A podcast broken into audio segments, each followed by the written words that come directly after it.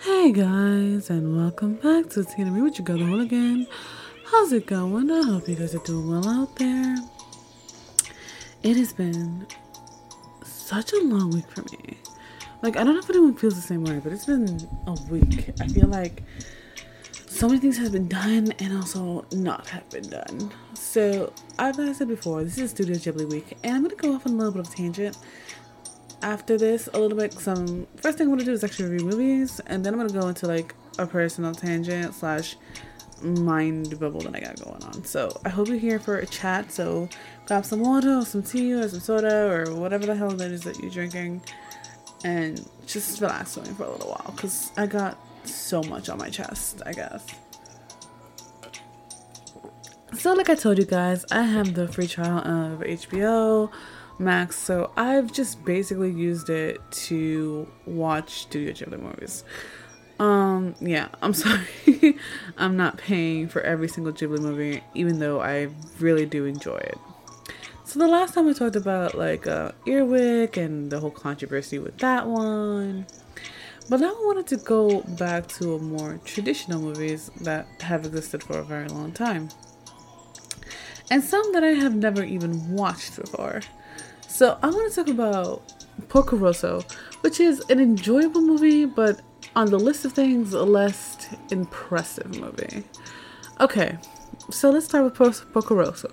It is supposed to be taking time between, I think it's supposed to be World War Two to World War One, and the whole thing is that there is this defector pig, like literally a pig. Uh, he wasn't always a pig. In fact, he was human, but somehow he was cursed or blessed to be a pig while he was quote unquote deserting the German German fleet. Now, all racial stories aside, I don't want to talk about it or really go into that. I want to talk about just this story alone. So, this was during the time of aviation. As we all know, a lot of the new technology does come out during world war times, basically war in general. It's the highest motivator for weapons. So, at this point, they focused on aviation, and he has this very cool little, like, um, personal jet plane thing that he flies. Those, you know, those old school jet ones? You know what I'm talking about. I suck at all this I'm not good when it comes to aviation. Don't ask me about shit like that. But it's this little plane and it's really hard to drive and it's basically one of a kind. And he is kind of a bounty hunter in this point where we meet him. He's a bounty hunter.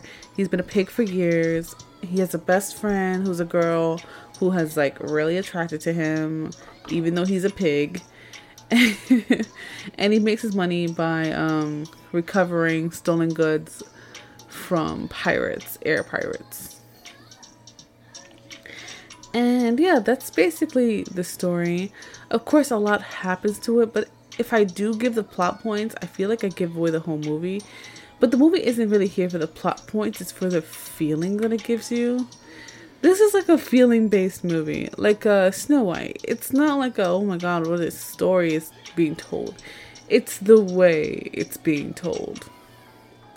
And I think the way it's being told is very interesting and something that I kind of appreciate because it's kind of slow paced. But it's not so slow that you feel kind of bored or like you need to skip anything. No, in fact, it's like a. How do I explain this? You're here for the scenery. You're here for the little quips and the little bonds and the little moments that make it what it is. And in fact, Porco Rosso is definitely a thing of its time because it's very like against uh, women being part of the workplace like that. I don't know. It's just, you know, it's funny. I know it's a very traditional mindset, but it's just it, to me it's just stupid. So uh, you're gonna have to deal with my own personal opinion of that clearly. But it's not something that I would say you'd have to watch or even that you should watch. But if that's something that interests you and you can watch it for free, then absolutely go ahead and do so because it is very pretty. But that's why I said it first. I'm like, it's not something that I'm super impressed by in any way, shape, or form. So that's why I had to kind of get it out there first. Oh, excuse me. Kiki started playing in the background. Um, fuck it, I'm keeping it in because it is what it is.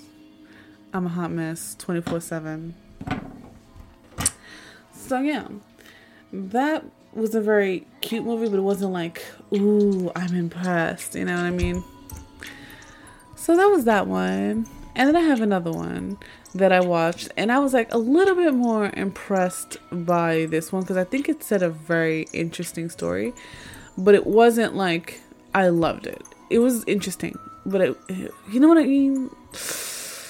It's hard to explain it. It's a hard movie to explain. So I'm gonna try my hardest to like get like explain what I think is happening in the movie. And you're gonna have to take my word for it, okay? So it's called uh not no, not that one. Jesus, come on now. Work with me. Work with me. Choo choo choo. Uh, no, not that one. Excuse me, guys. I actually have to physically look for it because I don't think I saved it to my watch. it's hard out here in these streets for me. You know what? Here, I'm smart. I, could, I, I can use my freaking brain power for like two seconds. How about that? okay, only yesterday. That's what it's called. And I think this story can be very relatable to certain people. And I don't mean everyone, I mean certain specific people. Because the story takes place in 1991 from a woman seeing, from a, like a woman who's like mid 20s to early 30s, if I'm not mistaken. They don't say exactly, oh, here you go. She's 27 years old. She's my age, okay? That's crazy. and it's, um, well, the movie was in 1991, but it's based in 1982.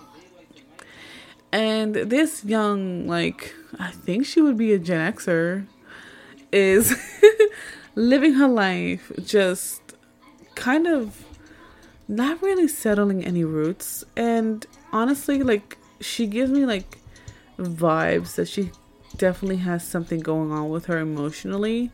Like, she's very emotionally dysfunctional. But she's, it has a good job. She's 27 years old. She's single, not really dating anyone.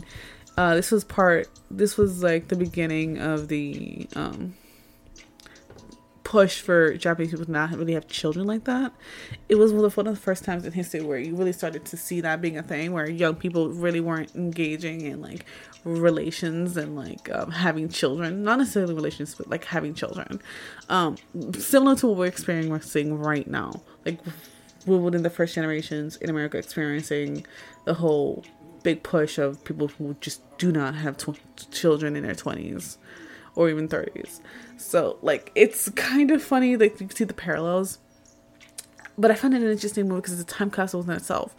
And so she's 27 years old and she is working like a company, blah, blah, blah.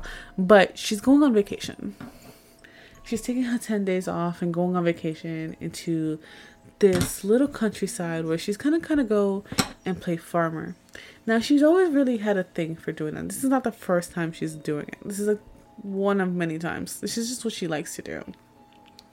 She has this thing for like seeing the countryside and imagining a simpler life, which is something that many people do today. We call it cottage core. Um, it's the same exact mentality. That's what I'm saying. It's so interesting to see it from my point of view because I feel like I'm analyzing it in a way that some people might not analyze it. So, anyways, she is going to this countryside. She's like very enthusiastic to do things in a quote unquote traditional, antiquated way and just be more quote unquote in tune with nature. Now, it's not necessarily the case, but this is how she believes and perceives her stuff situation. And during this trip and her, you know, participating in this lifestyle, she really has her mindset on her youth and wondering how things got this way. And she's really reminiscent about like the 60s, 60s till early 70s and how life used to be for her as the youngest child of a fam of a, like middle class lower to middle class family. Uh, and Jesus, the traditional roles that some of these women had to play. I am so lucky I wasn't born back then. I don't think I could handle it. I would have been very much hanged or like because I'm the way the way the father talks to the mother, the interactions that they have, it just really makes me feel like shit. And I think um like I, I see it and I feel horrible just looking at their interactions and how his word is absolute. But then I also feel terrible because she's very spoiled like she does understand that she was a very spoiled little girl. Even in comparison to her own sisters she was treated the best. She was given everything. She was the youngest you know? And not saying that all youngest are like that but, but this one is that way. And she has always had a thing for doing what everyone else is doing. And everyone else gets to kind of go into the countryside and have this little like getaway and she's never got to experience it so she begs and harasses, and they're like, you know what, we'll take you to like a little one day trip to a spa. And she makes a big deal out of it. And we basically follow her through her first, through her fifth grade life, which is very kind of cutesy and has its moments. And, you know, for anyone who doesn't know, like, like fifth grade is usually a time where a lot of girls or, you know, um, biological females tend to develop whether that means getting a period or growing body hair or you know the, the general things that come with um, puberty. And she kind of like is just remembering and reminiscing on these stories. But in the meantime she has this young man who clearly seems to show some kind of interest in her. He's a local farm guy. Not i don't want to say boy because he's a grown man and, you know, he's just kind of one of the few people still left in his town. Uh, alongside this little girl who's around the same age that she was in around fifth grade. So, and it's just her kind of, how do I say this? Like playing pretend while remembering her youth and reminiscing about being a kid and not really letting go of that feelings. But I don't want to tell you everything in the middle because I don't feel like I feel like that's basically the story, but I don't want to go all the way into detail because I feel like it ruins a lot of the charm. And I want to be honest, like she's not a very likable character. Like the main character, um, Ta- Takeo, that's her real name, not a very likable character.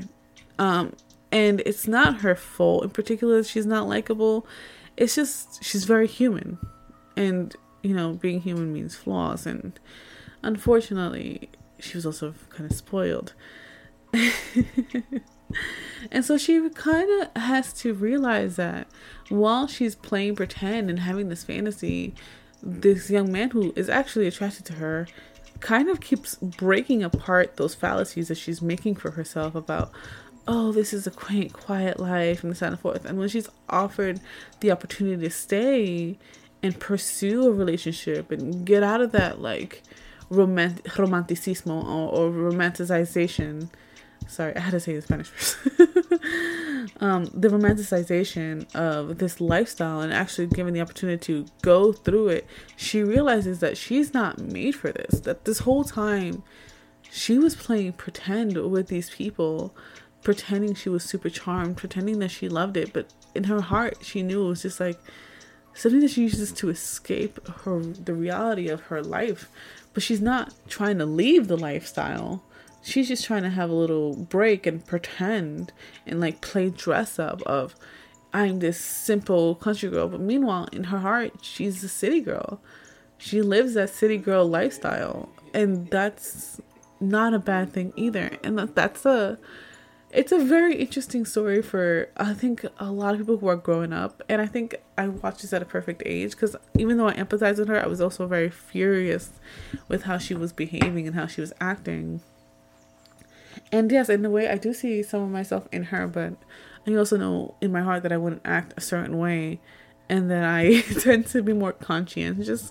And I think that's her biggest problem is her lack of understanding of situations and her relationships don't last because she has this idea and fallacy in her head and her family keeps reminding her hey you're getting older. Like you're an adult now. You have to start acting like an adult and taking the adult responsibilities and taking the adult steps. And she's just like no i want to be me and i want to be a kid.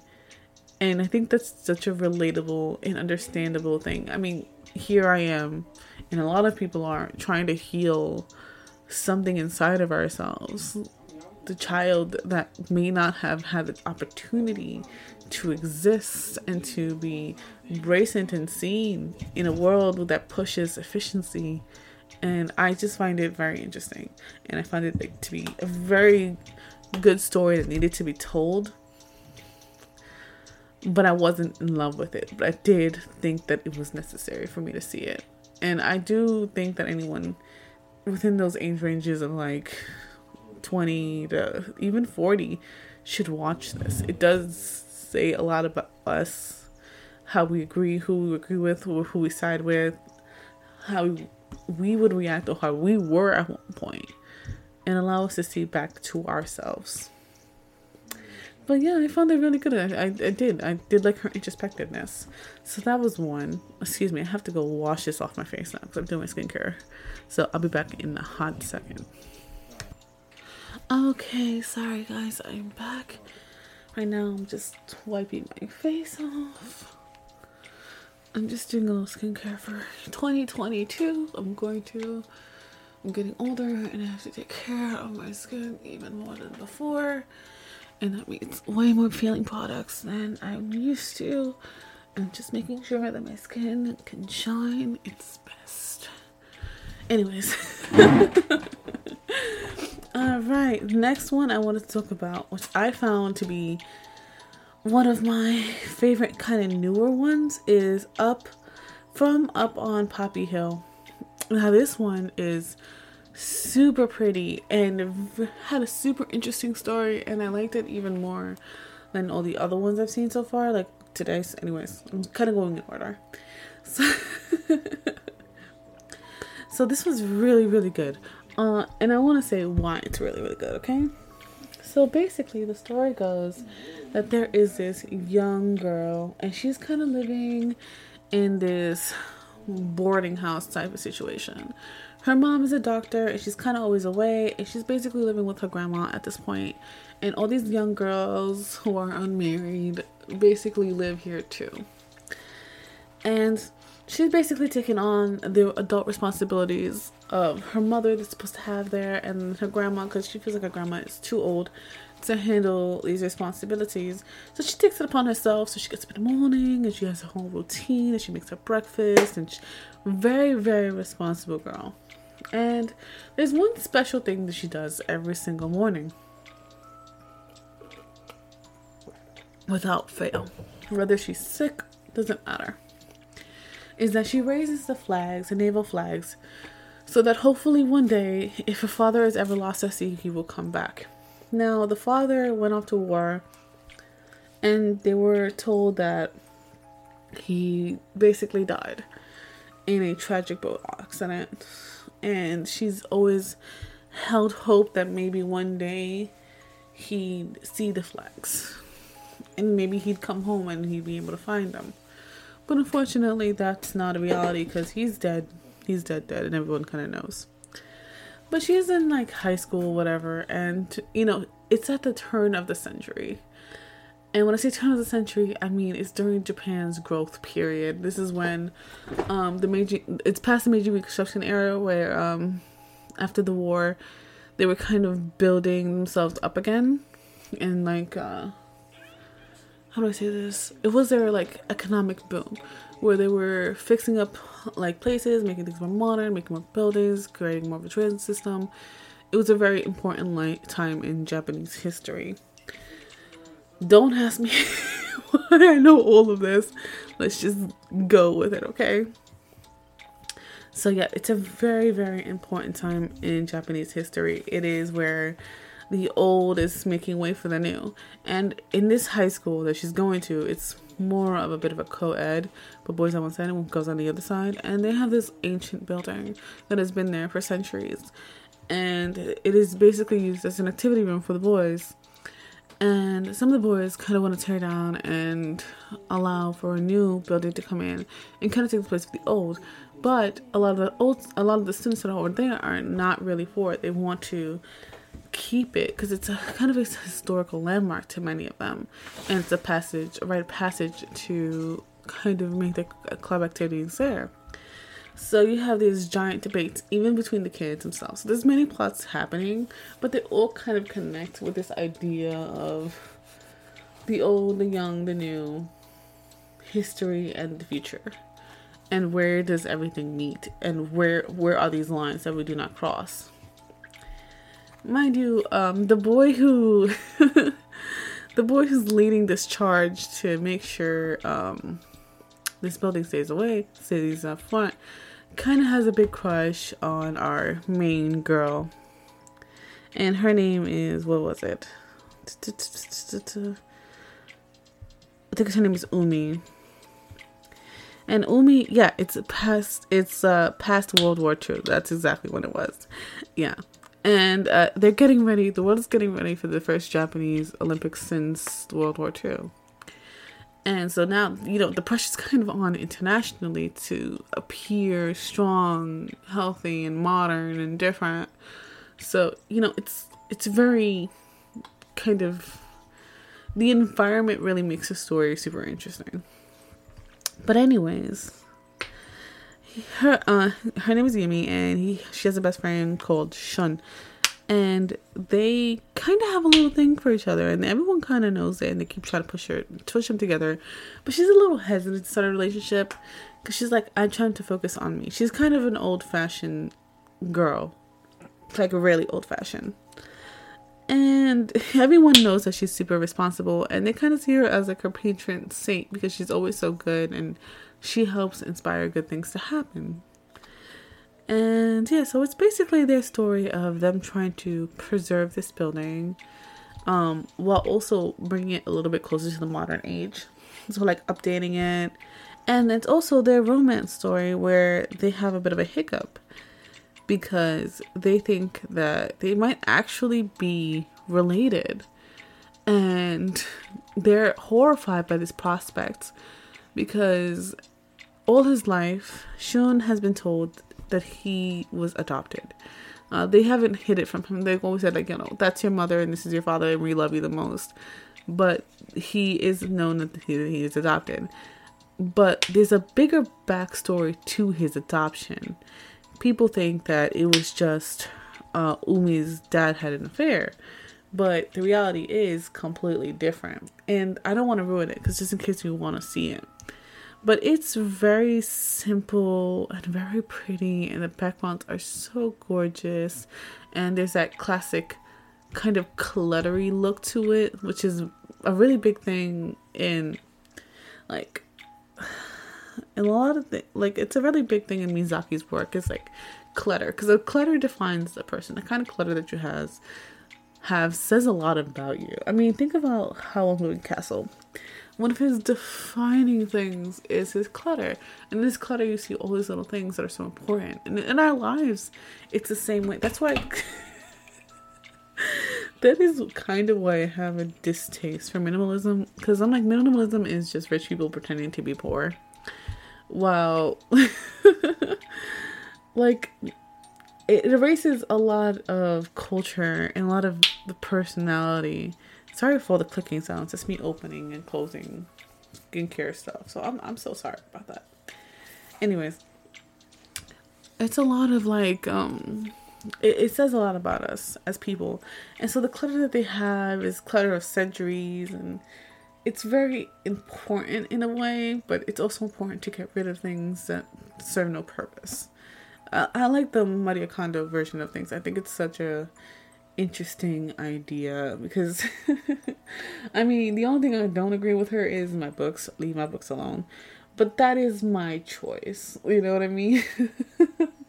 I have no problem getting rid of old clothing and shoes and donating them and old toys. I don't mind. But my books, I attach sentimental value to them. I attach my aesthetics to them. And it's something personal to me. And I feel like we all should have something that we are attached to. I feel like it's weird to go through this world with absolutely no attachments. You know what I mean? It's it's a little unnatural. So there's that. then talking about clutter, I ended up watching Whisper of the Heart, which I'm not gonna lie. Uh, I probably should have said this one second to last. So I'm gonna save that one because I think it's even better than the Secret World of Arrietty. Okay, the Secret World of Arrietty is basically Thumbelina if Thumbelina was a thief, and they call themselves borrowers. Okay, I know that it, there is an actual story and history attached to the term borrowers. I'm not sure, excuse me, which country it came from, but Borrowers are like little fairy like creatures that uh, borrow what they need to survive, and they're really tiny, so they don't really usually need much. But if they they're they're not allowed to be captured, and they're like very sensitive. Some people who don't like them or whatever. That's basically the story of. that's the background that I'm aware of of borrowers. Uh, every country has its own version. Uh, I know Mexico they have like the little goblins and stuff like that. it's it's very cute. Um, but it's every culture. I think every culture has its own explanation why little things go missing. So basically, in the story of Arrietty, this young boy has a heart condition. So he is sent to the country where he's from, like the countryside where he's actually from, and he has like a wealthy, you know, well-to-do family. They didn't go with him because they're busy working. They they're not about that life. They got money to make. So he's on his own, unfortunately. And his family has always believed in these little borrowers, these little fairy-like creatures. So much in fact that they made a recreational, completely functional home for these like little borrower creatures. So wouldn't you know it that the young boy with the heart condition ends up running across Arrietty and their paths tend to intertwine. And unfortunately, there is the old housekeeper who, for some reason, wants to massacre these little people. I don't really, I don't understand the hate. Maybe it wasn't translated. Um, but yeah, she really hates those creatures and really wants to murk them. Don't know why. And he's no, not a bad kid, so he's trying to save him. It's an interesting little story. Um, it was weird because I felt like they were falling in love, and I'm like, um, you're a giant, sir. And this is like Thumbelina right here. Uh, but otherwise than that, it was okay. I wasn't getting off. And the last, second to last one, actually, because you know what? I changed my mind. I am ranking them as I review them. So take this as my official ranking for the day. So after that one is Nausicaa of the Valley of the Wind. Now, that is an absolute girl boss movie. Like, absolute girl boss. In more ways than one. Let me tell you. Let me tell you how good this movie was, okay? I have watched it before, but being a child, I couldn't understand, like, the complexities to it. This movie came out in 1984. I watched it around 1996. Ni- no, 1999. That was the year that I watched it, if I'm not mistaken. And then I watched it again around 2002. I think it was a Toonami special and I was impressed by the beauty of the story. I was impressed by the character and like her strength, but I didn't really understand it until now as an adult. So let me tell you what this movie is about. Nausicaa of the Valley of the Wind is about this young girl named Nausicaa, and she's the princess of clearly the Valley of the Wind, which was a nomadic tribe until they settled roots there by the um perimeter of the toxic jungle. The toxic jungle has become a thing due to clearly nuclear war. It's not exu- it's not exactly stated as that's the reason, but you can kind of figure it out with context clues. So I'm just gonna make it easier for you guys. Yes, the reason that it exists is you know freaking radiation, and this led to giant bug like creatures who protect the toxic forest. Nobody knows why, but if you attack one of them, you get attacked by multiple of them. And the most dangerous one is this giant beetle looking thing. But these people live in relative harmony with them, and Nausicaä seems to have the ability to just like kind of talk to them and communicate with them, and they tend to listen to her like at least to a basic level because she knows how to calm them down she's like really fucking chill, basically. And they're just like, yo, we appreciate that. Well, I don't want to say that, but you know what I mean. And one day, all of their shit is wrecked due to two different factions of two different countries coming to war with each other. And they specifically chose to kind of fuck around and find out with the, um, the toxic jungle. Now, apparently, this isn't the only toxic jungle, but it's one of the biggest and they basically ended up fucking up so badly that they ended up irritating these giant bug fucking monsters. And they have these old weapons known as like the the skulls or something like that. And wherever they appear or show up or are unearthed, these people kind of go crazy after it because it's very powerful and it kind of like shoots these lasers out of their mouth, which is clearly a reference to bombs. I don't want to talk about it, whatever, but this is the this is the comparison. So yeah, they can basically um, fuck up people's lives. So these two countries are trying to become like the top dog, and they're like threatened by each other at this point. But what's it called? Uh, yeah, not the Valley of the Wind is like right in the middle of these two places, uh, being complete idiots. And in fact, one area decides to kind of use the Valley of the Wind because they ended up unearthing one of these bombs. So they kind of go in and kill the sickly king because you know the toxic jungle is right there and they have to go in there to get supplies and stuff like that to create their weapons and their tools and you know their stuff and yeah, they basically slaughter the shit out of the king, which is Nausicaä's dad, and then sit there and say, We come in peace. Which is so absolutely trashy of them. I'm not gonna fucking lie. I wanted to smack each and every fucking one of them that said that. Sit there and said that. I was like, How is it that you come in peace and then immediately come and attack people? Like that what's not clicking? Like like what's not clicking, Stephen? Like mm.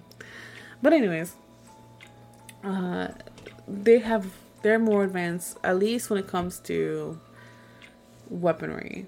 And of course, due to their interference with the land and stuff like that, the po- the poison pollen ends up spreading to the Valley of the Wind. The princess now has no choice because they're gonna end up slaughtering the shit out of her home. And she basically begs their her like subjects to just go along with it and see that you survive, basically. While they kind of take her as prisoner. Mind you, she's still trying to help everything. And she kind of ends up being the in a way like the savior to all these issues and even sacrificing herself for the betterment of humanity even though they keep doing asshole things such as intentionally weaponizing these giant sensitive creatures and doing all types of terrible things, she's still willing to sacrifice herself for the betterment of humanity and see the good that is left. And it is very absolutely gorgeous. And the last thing I've seen this weekend, anyways, is well, excuse me, the best thing I've seen is Whispers of the Heart. Now, this is an hour and a half and 50 minutes. So it's a it's a pretty long Studio Ghibli movie. But I'm not gonna lie, it was worth every second. Now, I was kind of fooled by the the cover. And I want to beg you, do not be fooled by the cover because I personally thought that it was going to be like this like fantastical whimsical situation. It's not. It's more like magical realism. So I need you to like not associate this with the cat that returns even though there is some overlap when it comes to characters. Please don't think that it's to be the same because you will be disappointed. I don't want that from you. Anyways, what's going on is that there is this young girl named Seiji. No, not Seiji. Uh, hold on. Shizuki. Shizuku. That's her name. Shizuku. She is your average middle school student. She's a little. You know what, honestly? She's a lot like me. uh, she's very up in the clouds. Her head is everywhere. She likes to read and she has depression. And she just likes to chill likes to be lazy. She doesn't like to deal with people's bullshit. She's a nice girl. Like, she's not a bad girl, but she's just not applying herself to anything. And her family kind of highly relies on her. Her dad is a universe is like a library librarian or something along those lines. Her mom is just going for her masters. Her sister's hardly ever there. And yeah, she's basically having to do everything on her own. And she doesn't really want that type of responsibility because she's not really about that life. So their house is always a gigantic fucking mess. And the dad and mom never kind of pressure her to do anything, which I honestly I did not experience that, but whatever. Like, they never pressure her to do anything, and she kind of feels like they don't really care about her, which is unfortunate because they do love her a lot, but she doesn't really get that same childhood that everyone childhood that everyone else does around her. So she feels kind of half the time like she's a wandering kid. Now she's she's like an addiction to reading books like me, and she's constantly going to the library, and she starts noticing that in all of these library books, one name is always appearing before hers. Like constantly, constantly, constantly, constantly. She's like, who the hell? And the name ends up being Seiji. And she's like, who the hell is this Seiji boy? Like, every book I pick up now has this fucking name in it. What the f- bro? Like, is he beating me to this? What the hell? And so she's makes it in her mind a mission to find this Seiji boy because she thinks, you know what, this might be my match made in heaven. And while she's on a mission to find him, she ends up coming across a young boy and he kind of teases her a little bit and basically calls her out for like having her head in the cloud and being kind of forgetful and on her own. Mind you, she is. She's just someone who goes with whatever feeling she's feeling at the moment. Like uh, after she meets the boy, she kind of goes out.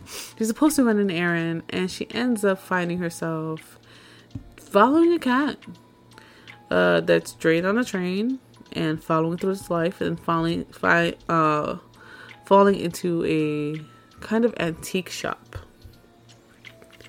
And in the antique shop, she finds this old man, and he's just this funny old wise man. And she finds the cat the cat from the cat that returns. So if you remember that review, here it is.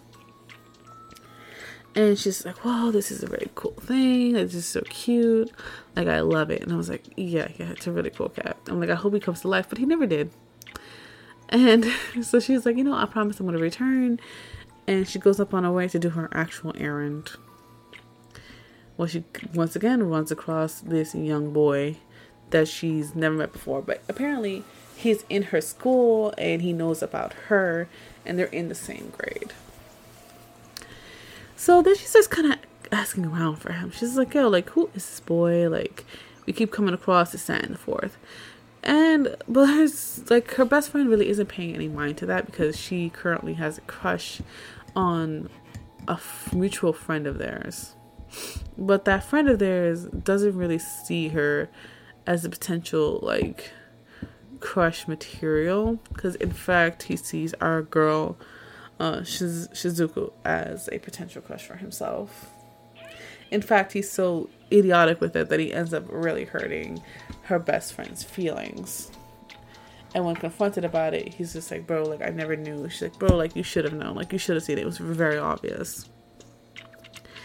And this is all these complicated, like, young teenage feelings where all the little things seem so big and important. And that's like, like, I like that because I'm like, that's very realistic to what it feels like to be a teenager. All those little things are just so big and so important at the moment. It just takes your heart away. And I think this movie really expresses that. But of course, we find out that that boy that she's been asking about and that Seiji boy who she's been trying to find are one and the same. And in fact, he is, in any ways, kind of perfect for each other, even though she doesn't want to admit it to herself. And he ends up helping her find that she does, in fact, have a dream and this kind of pushes her into figuring out what it is. And she realizes that, hey, you know what? I might want to be a writer and I want to prove to myself that it's possible. So, for two weeks or something along those lines, she absolutely pushes herself to the brink. I feel like she has like ADHD or something like that, like me. And like she just pushes herself to the extreme and like dedicates her life and her moments to that. Her grades slip. Her friends are questioning her. Even got so bad that her own parents are sitting there saying, Yo, what is going on with you? And she was like, I have something to prove. And which I give props to the dad because the dad's like, Okay, you say you got something to prove. Fine. Even when she sits there and says, I'm gonna drop out of school, I'm not gonna go to school. He's like, Okay, uh, it's gonna be tough if you make the, de- the decision to do that. But he's like, I'm not gonna stop you. But I just want you to know, like, it's not gonna be as easy as you might think it is. But she doesn't care. She's out here for the fucking goals, I guess. And she does manage to complete her first rough draft. But by mind you, the time that she's doing this, Seiji has to go. He is determined to become a vi- uh, violin maker, like a professional violin maker. So he kind of goes, and she's feeling like she has to catch up and she has to be on the same level. And I think that's very realistic to many people's personal feelings of life and love and relations and, you know, just what it is to be human. And I, that's what I really like about these movies. It's, it's at the center of it is humanity and I've really enjoyed all of these so far. And so I'm gonna stop this podcast right here because it's gone on for way too long. Um, I'm gonna go into a different tangent on another one, but for now, this is the end of this one of my Studio Ghibli week. It's still gonna continue at least until the 9th, which is when it ends. And I only have how many movies to go? One two, three, four, five, six, seven. Honestly, probably like six and seven because I'm not gonna watch all of them. But anywhere from three to five is probably what I'm gonna end up watching. So keep in tune for that one because that's coming. Alright, after this, it's literally just gonna be a chat because I'm not gonna go into any more reviews. Thank you guys for being here. I hope you enjoyed it. And bye.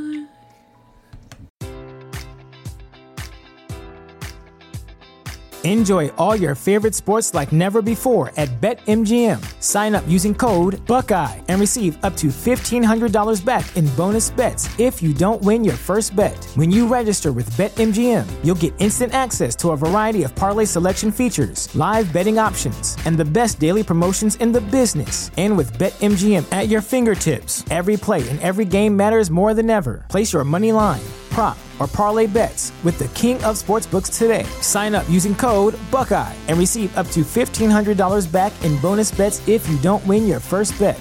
BetMGM and GameSense remind you to play responsibly. 21 plus and present in Ohio, subject to eligibility requirements. Rewards are non-withdrawable bonus bets that expire in seven days. Gambling problem? Call 1-800-GAMBLER. In partnership with MGM Northfield Park.